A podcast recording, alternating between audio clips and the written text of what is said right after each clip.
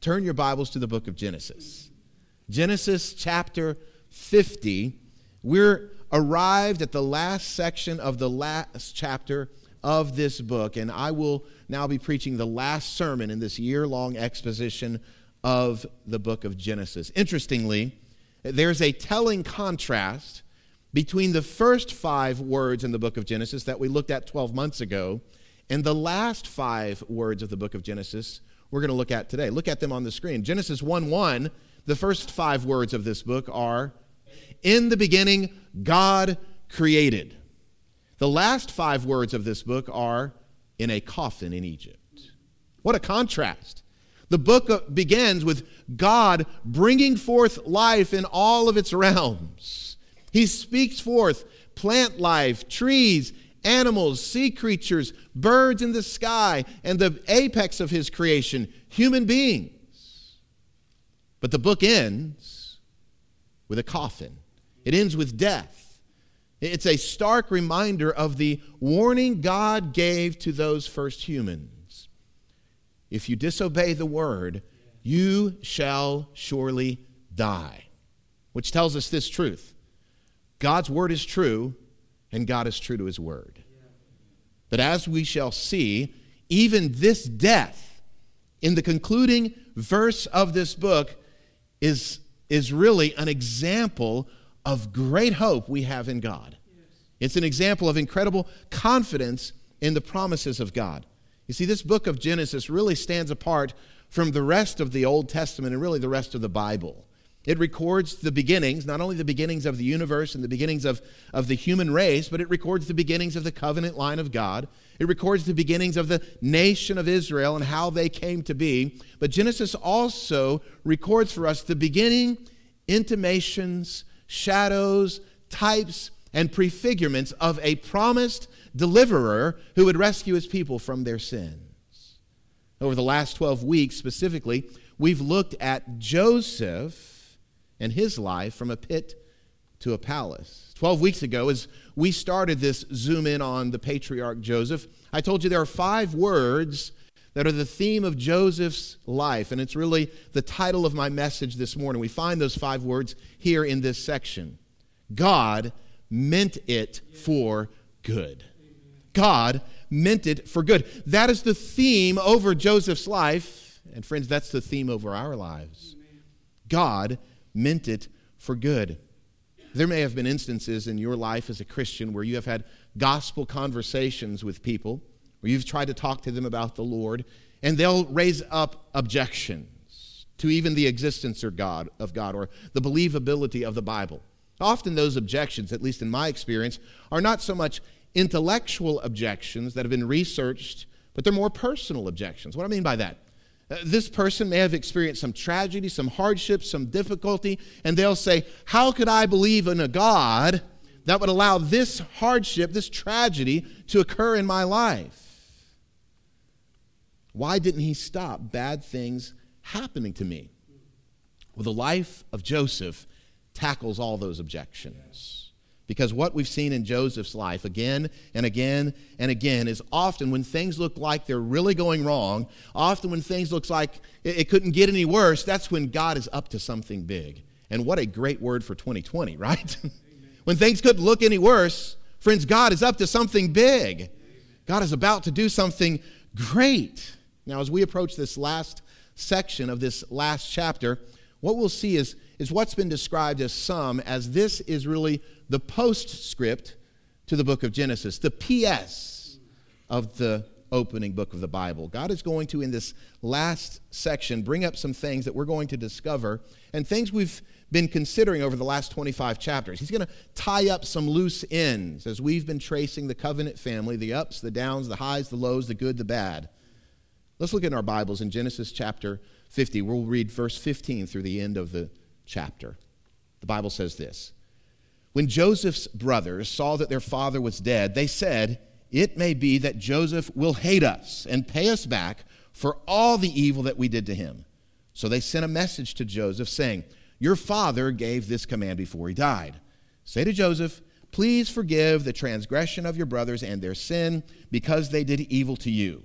And now, please Forgive the transgression of the servants of the God of your father. Joseph wept when they spoke to him. His brothers also came and fell down before him and said, Behold, we are your servants. But Joseph said to them, Do not fear, for am I in the place of God? As for you, you meant evil against me, but God meant it for good, to bring it about that many people should be kept alive as they are today. So do not fear. I will provide for you and your little ones. Thus he comforted them and spoke kindly to them. So Joseph remained in Egypt, he and his father's house. Joseph lived a 110 years. And Joseph saw Ephraim's children of the third generation. The children also of Machir, the son of Manasseh, were counted as Joseph's own. And Joseph said to his brothers, I'm about to die. But God will visit you and bring you up out of this land to the land that he swore to Abraham, to Isaac, and to Jacob. Then Joseph made the sons of Israel swear, saying, God will surely visit you, and you shall carry up my bones from here. So Joseph died, being 110 years old. They embalmed him, and he was put in a coffin in Egypt. Now, in this final message in Genesis, in this final message in our study on the life of Joseph, as we consider this theme, God meant it for good. There are really three things in particular from this text that I want to see that really undergird this truth. God meant it for good. Here's the first one. Number one, we see from these brothers this irrational fear. Irrational fear. Now, some of you may have known families, it may even be your family, that they often hide differences and difficulties and hostilities while the patriarch or the matriarch of the family is still alive. Maybe it's out of a fear of what dad will do or out of a concern of what mom will think, but as soon as the patriarch or the matriarch dies, all of a sudden, all hell breaks loose among the family, right? This sense of what's keeping them together and these things that were kind of hidden and under the surface, they all come out. They disintegrate once the patriarch or the matriarch is gone. And this seems to be what's happening here with Joseph's family. Jacob, their father, has died, and immediately their brothers begin to suppose okay, the only reason Joseph's been good to us, the only reason we've received good from Joseph and not bad is because, well, dad was kind of that protective measure between us and Joseph. Now that he's gone, oh no, it's about to get bad. This layer of protection has gone with him. So they concoct a story. Most scholars believe that's exactly what they did because there's no inference and no record anywhere that Jacob had actually given this command to the sons to deliver this message to Joseph. They concoct this story. Dad told us to tell you, Joseph, that you're supposed to forgive us. Dad told us to tell you, Joseph, you're supposed to keep doing good to us. And even though, yeah, we did a bunch of bad stuff for you, you, you need to forgive it. Forgive us. What's motivating this? What's motivating this story? Friends, they're still riddled with guilt over their sin because of the heinous acts they did to their brother. Now, in one hand, although this deception and manipulation, or looking to manipulate their brother, this concocted story is misguided, part of their message is actually quite admirable. You see, because it's in this message to Joseph that for the very first time, they actually fully come clean about the depth of their sin. It's the first time they actually admit their own personal guilt for what they did to Joseph. In fact, look again at verse 17. They confess, Please forgive the transgression of your brothers and their sin because they did evil to you. There are three distinct descriptive Hebrew words that they use in this message to their brother transgression, it's translated in English, sin, and evil. Now, these three words are particularly striking when we compare and contrast them to the way, well, that modern people respond when they get caught in some type of a public faux pas. How do they respond? You won't hear them use words like transgression, sin, evil, wickedness. What do they say? I had a lapse in judgment. It was just a, a decision that was an error. Doesn't matter if it's a politician, a TV preacher, or a president. He gets caught in wickedness, doesn't call it wicked. They don't fully come clean with the depth of their sin. It happened just two months ago. You may remember this story of a well known legal analyst on a cable news network who, on a video Zoom call, exposed himself to his colleagues. Evil. He was suspended by the news network and the magazine he wrote for. But notice his public statement after it came out I made an embarrassingly stupid mistake believing I was off camera. Are you kidding me? It was evil, it's wicked, it was sin. So even though these brothers are coming through this cloak of deception, our Father told us to tell you, at least we can give them this. They're being forthright about their sin. They're being honest about their guilt. And now, for years, this guilt has weighed on them for 17 years. And so they come clean, motivated by fear, to their brother Joseph. But those fears were really irrational. They weren't based on their experience. For 17 years, they've experienced the grace of their brother Joseph. They've experienced the protection and the prosperity of their brother Joseph. So, in response to their message, what does Joseph do? He weeps. But we've seen Joseph weep throughout our study of his life. Why is he weeping here? I think he's weeping because he knows, even though he's expressed forgiveness and care for his brothers, they still don't trust him. Isn't that true in relationships we have? Reconciliation cannot be complete until trust has been reestablished. That's how reconciliation happens. And so there's still some work to be done in order for there to be full and complete restoration between these brothers, which brings us to the second thing I want us to see from this passage and where we'll spend the bulk of our time. From the brothers, they had this irrational fear, but from Joseph, we see his informed forgiveness. What Joseph does in verses 19 through 21 is he communicates his complete and total forgiveness to them, and he illustrates why and how he can forgive them. And in so doing, he's completing this work of reconciliation that the brothers were still not confident had been obtained. And in three verses, he makes three sentences, three statements Derek Kidner, who wrote a brief commentary on the book of Genesis that has been my constant companion over the last 12 months. Notice what he said about these three sentences spoken by Joseph. He said this Each sentence of his threefold reply is a pinnacle of Old Testament and New Testament faith.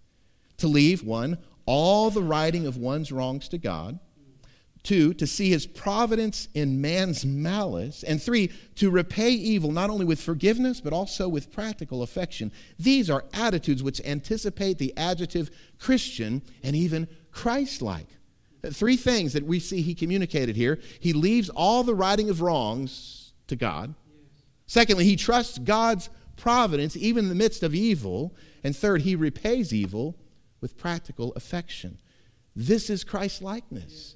This is living the Christ life. But beyond that, these things inform Joseph's forgiveness of his brothers. They also enable us to live victoriously in this world, to live with a pervasive peace even in the midst of what is upheaval. And here's how I want us to think of these three sentences, these three statements. You'll see them on the outline if you have one. Number one, he doesn't sit in God's seat. Joseph said, I'm not sitting in God's seat. I'm not sitting in God's throne. That's the first sentence. It's actually a question. He says, Do not fear, for am I in the place of God? Joseph says, I can't sit in God's seat. That's reserved for him. I can't take his place. Now, when Joseph says this, I can't sit in the place of God. I can't take his seat. He's really tapping into a common theme in the Bible and also a common theme in the human race. You see, putting ourselves in the place of God is really the heart of all of humanity's problems. It's really the problem that we all deal with. How do we sit in God's seat? How do we assume God's position? I want to share with you from the scripture a, a few ways. There are many. One, we do this by setting ourselves up as the supreme moral authority. Now, none of us would do that, right? This is something of what Joseph is saying here. Am I the moral authority? Am I the one that gets to determine what is right and what is wrong? But what's amazing is today, the mantra, the proposition of our world is this only I get to ter- determine what is right and what is wrong for me. No outside source or authority. You can't tell me that what I'm doing or what I'm saying or how I'm living is wrong. I'm the supreme authority of morality for me. What are they doing? Sitting in God's seat. And when the serpent slithered up beside Adam and Eve, it was this same thing. You remember that? God gave Adam and Eve, in the perfection and innocence of the garden, one command, one rule. Their Bible was so small it would fit in a fortune cookie. All it was was don't eat from that tree. Adam Eve, you, you can do anything else in the world you want to do. One command, one moral authority don't eat from that tree. And what did the serpent say? You eat from that tree, you're going to be like God. Now, what was he saying in that? Was there some God juice in that fruit that if they eat it, they're going to magically and mysteriously be turned into gods? No. What he was saying is, you get to decide what's right and wrong. You get to be your own moral authority. Here, eat the fruit, sit in God's seat. And again, that's the mantra of society. People sit in God's seat and they assume this moral position. Jesus mentioned another way we sit in God's seat. How? One word worry. Worry. In the Sermon on the Mount, he said, Why are you anxious about what you're going to wear? Why are you worrying about the food that you eat? Don't you know? God clothes the lilies of the field. He provides for the birds in the sky. How much more will He provide for you what you need? But you see, excessive worry occurs when we think that we're absolutely certain about what our needs actually are, and somehow we think, well, God's not really going to meet them the way we think they ought to be met. There's this nagging thought God's not going to get it right. So we worry. We're anxious. And when we do, we're putting ourselves in the place of God. But here, in the context of this passage, this is how we really put ourselves in the place of God seeking our own vengeance, by nursing a grudge, by holding unforgiveness in our hearts. You see, the brothers come and say, Please forgive us. And Joseph says, Of course I've forgiven you. Am I in the place of God? What's the implication? Friend, if you are nursing a grudge against a wrong suffered, if you are harboring unforgiveness in your heart because of something someone has done to you, no matter how vile, how wicked, and how evil and painful that was, you're sitting in God's seat. You're in effect saying, I am the supreme being and I get to determine whether or not this person can be forgiven or not. That's not your job. In fact, in the book of Deuteronomy, chapter 32, and it's repeated in Romans 12 and Hebrews 10 in the New Testament, God says very clearly, Vengeance is mine, I will repay. When God says vengeance is mine, what is he saying? Get out of my seat. Get out of my seat. That's not your job. Vengeance is mine. It's not your job to seek retribution on a wrong suffered. That's my job. Only I can sit in judgment of others. And when we sit in God's seat, we're really going back to the very first sin. No, I'm not talking about Adam and Eve I'm talking about Lucifer. Yeah. What was his sin? Created in beauty and perfection as a high archangel, he wanted to sit in God's seat. He wanted that glory. And here's what happens when we try to sit in God's seat in moral judgment, in, in executing our own vengeance of others. You can't execute vengeance on others and be, try to be God without becoming more like Satan.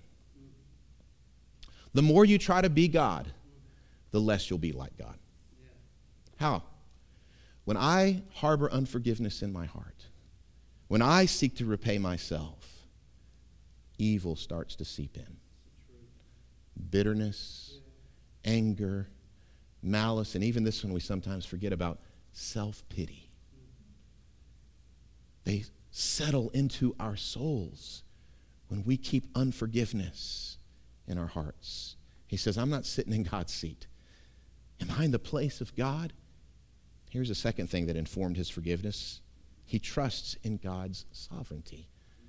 He trusts in God's sovereignty. We see that in the second sentence he communicates in verse 20. He says, As for you, you meant evil against me, but God meant it for good, to bring it about that many people should be kept alive as they are today.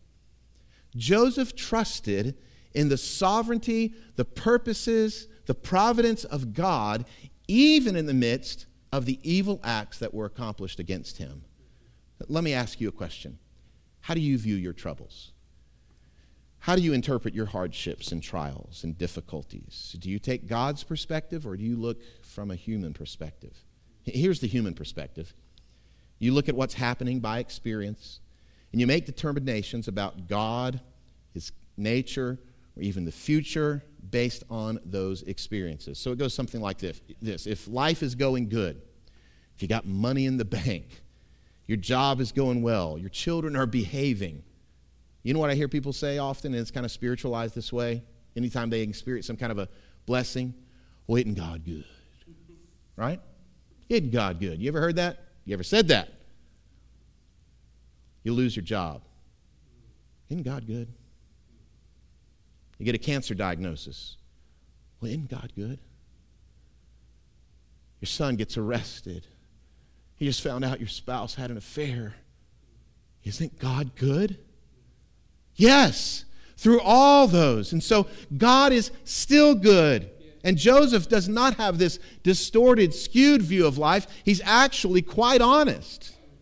He's not this unrealistic optimist about the things that happen in life. He's a realist. He says, You meant evil against me. It was evil. He calls a spade a spade.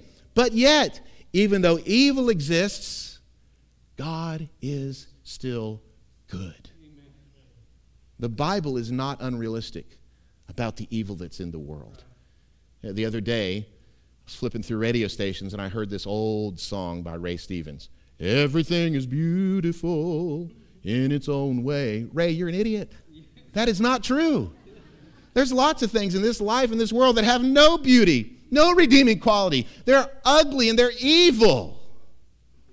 You've probably heard this ridiculous statement. You know, deep down, everybody's basically good. You obviously don't know me. The Bible gives us an accurate view of the world.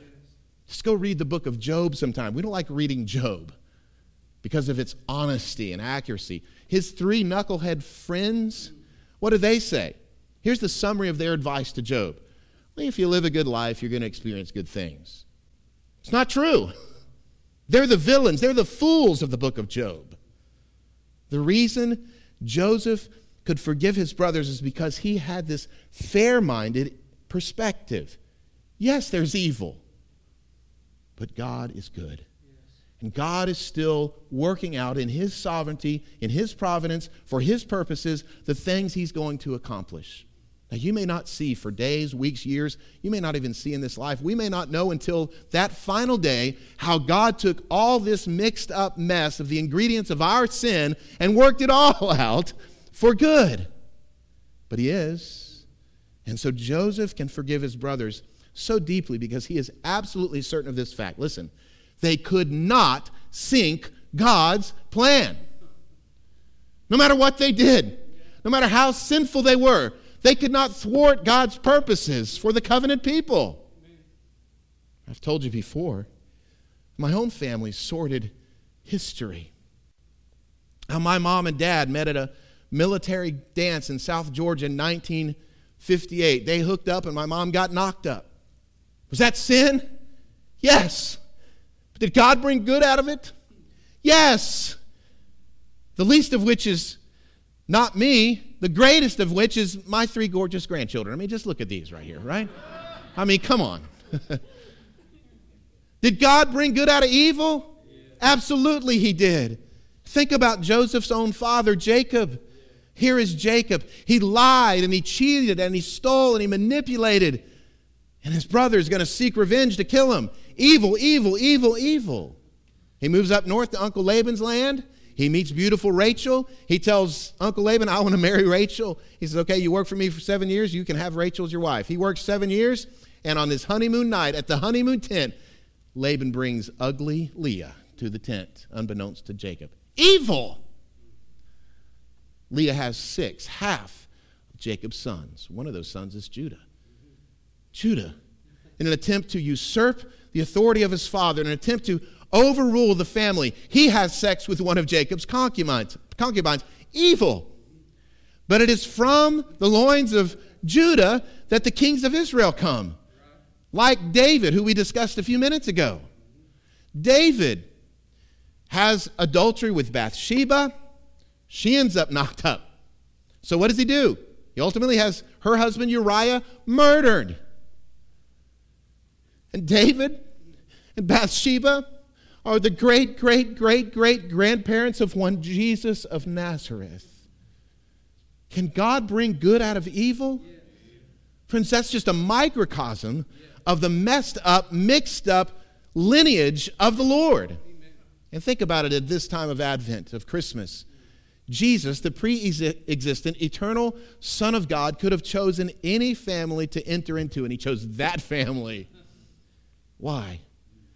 Because he brings great good out of evil. I mean, what about the most evil, vile, and perverse act ever perpetrated in the history of humanity? What is it? It's the perfect, innocent, kind, compassionate, loving Son of God being brutally killed by lawless men. But if not for that evil act of lawless men, if not for the jealous Jews, if not for the betrayal of Judas, if not for the cowardice of Pilate, we would have no hope of salvation. In fact, the very first sermon of the Christian church on the day of Pentecost, as the Apostle Peter stands up to preach, this is the point of his sermon. Look at verse 23 of Acts chapter 2. Peter says, This Jesus, delivered up according to the definite plan and foreknowledge of God, you crucified and killed by the hands of lawless men. They were lawless, evil, wicked men who crucified Jesus, and they're fully guilty and culpable and will pay and be judged for their sin. But God planned, according to his foreknowledge, in his sovereignty, the salvation of many. Friends, what a resource for life this truth is.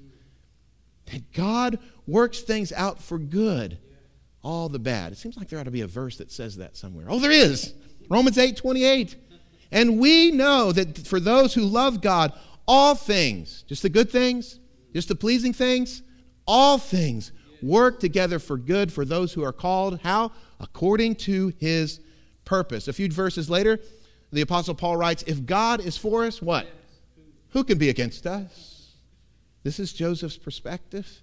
He says, I'm not going to sit in God's seat. I'm going to trust in God's sovereignty, and therefore, he is a conduit of God's supply. God's loving affection. Look at verse 21. He says to his brothers, So do not fear. I will provide for you and your little ones. Thus he comforted them and spoke kindly to them. Joseph is reflecting the very heart of God here in verse 21 by being a conduit of God's provision and God's affection. He, he's the vehicle of God's supply. He's loving his enemies by meeting their needs. How can he do that? Well, he can do this third thing because he has a firm grasp on the first and the second thing. He knows I don't sit in God's seat. I trust in God's sovereignty, whatever comes. Therefore, I can be a vehicle of God's affection to other people. Now, you may be here and you may be saying, well, that was Joseph. I mean, Joseph is this towering figure in the Bible, probably the most moral man in the entire book of Genesis and the 50 chapters we've been studying. That's him. I can't do that. No, you can't do that. You can do better than that. I found it interesting in Matthew chapter 11, Jesus is talking to his disciples and he points out John the Baptist. Notice what he says about John the Baptist.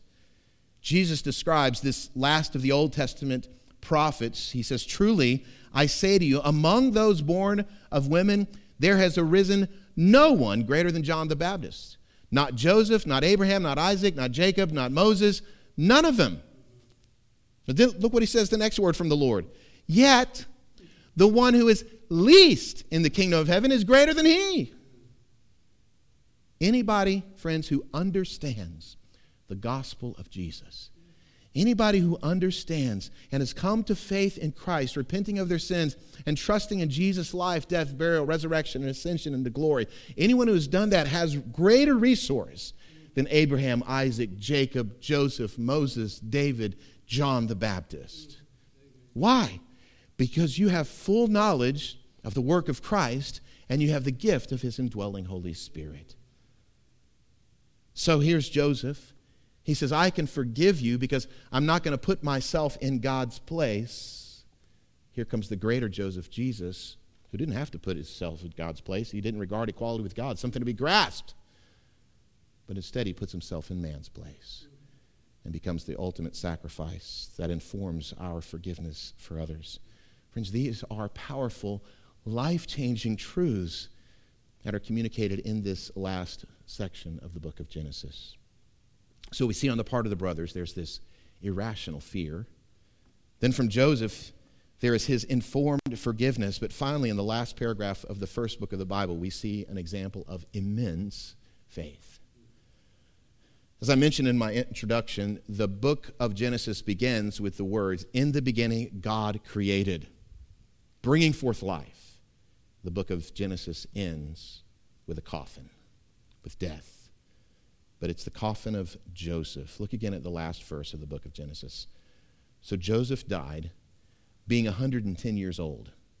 They embalmed him, and he was put in a coffin in Egypt. Now, this is the first time this word that's translated coffin in our English Bibles is used in the entire Bible. First time it's used right here. Ahron is the Hebrew word, not that you need to know that. What's interesting to note is the next time this word aron is used in the Bible. It's in the next book of the Bible, the book of Exodus. You fast forward to chapter 25. Look how it's translated. Not as coffin, they shall make an ark, an aron of acacia wood. Verse 16 of chapter 25. And you shall put into the ark the testimony that I shall give you. Exact same Hebrew word as Genesis chapter 50 that's translated coffin. In other words, it's, it's a box. They're putting Joseph's bones in a box. And in, Genesis, in Exodus 25, it says they put the testimony of God in a box. What's the testimony of God? We find out in the book of Deuteronomy. It's the tablets of the Ten Commandments. So, again, I remind you of the context of the book of Genesis. Writing to the Hebrews who were rescued and delivered from 400 years of oppression. They're wandering in the wilderness. And here's Moses saying, Hey, I know you guys have noticed, we've been carrying around two boxes. Two boxes have been going before the children of Israel. One box, the Ark of the Covenant, covered in gold. It has the command of God, the law of God. What's this other box? It's the bones of Joseph. Two boxes go before the people of God as a testimony of his faithfulness. One of them is this coffin. What is he saying? What God is saying to them and what God is saying to us in the last five words of the book of Genesis is this to be continued. I'm not done with you. There's more coming. There's a greater promise to be obtained. And Joseph is expressing immense faith in the last part of the book of Genesis. As he tells his sons, the last thing he tells them, guys, swear to me, Make an oath. You're going to take my bones, you're going to put them in a box, and you're not going to bury them here in Egypt. You're going to bury them in the promised land. He's not thinking about the material inheritance he's going to be leaving his children, although I'm sure it was great. Here's the prime minister of Egypt, second in command of the world's lone superpower. He's not thinking about the physical, material inheritance he's leaving his children. He's thinking about the spiritual inheritance he's leaving them. In fact, Joseph is mentioned in the New Testament in the roll call of faith in Hebrews chapter 11. You remember what act of faith he's remembered for? interested what, interesting what they don't mention in Hebrews 11 about Joseph's faith. They don't mention his faith in being able to trust God in interpreting dreams. They don't mention his faith of being faithful and patient in prison. They don't mention his faith when he's, he's pursued by Mrs. Potiphar. They don't mention his faith, how he acts wisely in administrating the affairs of Egypt and saving not only his family, but all the known world. What's the act of faith that Hebrews 11 commends Joseph for? Well, look at it. By faith, Joseph, at the end of his life, made mention of the exodus of the Israelites and gave direction concerning his bones. According to the New Testament, the most significant act of Joseph, who we've been studying for these last 12 weeks, is the fact that he said, Put my bones in a box and bury them in, in Canaan, not in Egypt. Think about it. Joseph, we read, was 110 years old when he died. He was brought to Egypt as a slave at the age of 17. 110 minus 17, carry the one. That's 93 years he lived in Egypt. All his possessions and belongings were in Egypt. His whole family was in Egypt. But he said, Don't you dare bury me in Egypt. You bury me in the promised land. Of course, we know the typological realities that the promised land represents for us. We who are in the New Testament era, there's a better land. We are citizens of a greater country. We anticipate a glorious homeland where there is no more weeping, there's no more dying, there's no more pain. Yes, we are traveling through this world with all of its hardships and difficulties and, and prosperities and blessings, but we have a longing for another land. A land beyond the stars, a land of pure delight where pleasures banish pain, a land of everlasting joy, unspeakable beauty, and ultimately communion with Jesus. An inheritance that will never spoil. And I wonder, what inheritance are you speaking to your children about? You worried about the house you're going to leave them? The 401k that's going to be left when you go? The administration of your estate? Are you leaving an inheritance of faith? Remember the last, these five words, that's the theme. God meant it for good. This is the theme that emanates from Joseph's life again and again and again. But again, the clearest expression of this reality is Jesus. God meant it for good. You see, Jesus suffered more evil than Joseph ever thought about suffering. How so? Well, Joseph experienced the wickedness of 10 brothers come upon him, the wickedness of Mrs. Potiphar in her lies about him, the wickedness of the forgetful cupbearer. What wickedness fell on Jesus? Yours, mine. The wickedness of the whole world fell upon Christ. Great evil God meant it for good. In fact, notice verse 21 last time. But God meant it for good. Why? To bring it about that many people should be kept alive. Are you one of them? Are you one who is going to be kept alive? One who's going to be saved? If you don't know, you can know today. Trust in Jesus the promised Son of God, the greater Joseph, who was taken in your place, your punishment for your sin. And, Christian, believer in Jesus, are you interpreting life through this lens? Are you putting on God's glasses? Yes, there's awful wickedness in the world. God's going to turn it for good. That leads to my last thought. This will change the way we live. When we consider the evil Jesus endured to provide the good of God's promises, we are motivated to live for Him.